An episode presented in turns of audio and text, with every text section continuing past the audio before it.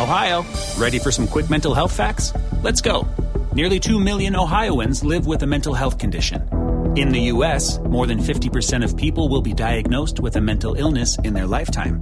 Depression is a leading cause of disability worldwide.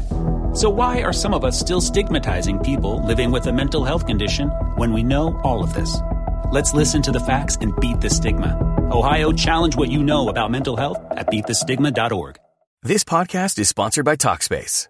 May is Mental Health Awareness Month, and Talkspace, the leading virtual therapy provider, is encouraging people to talk it out in therapy.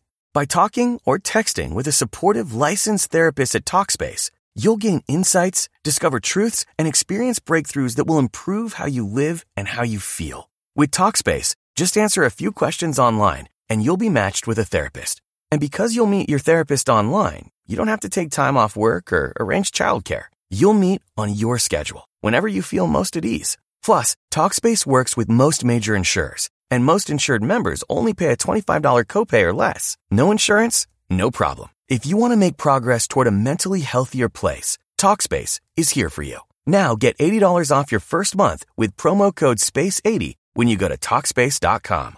Match with a licensed therapist today at Talkspace.com. Save $80 with code SPACE80 at Talkspace.com.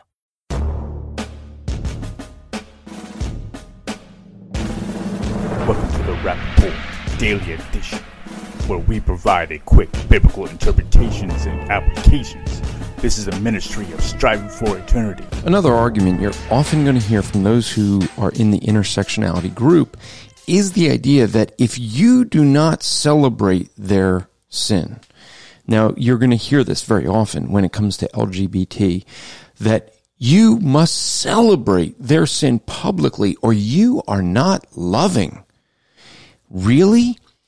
What is the most loving thing we could do? The most loving thing we as believers can do is warn people of the wrath to come.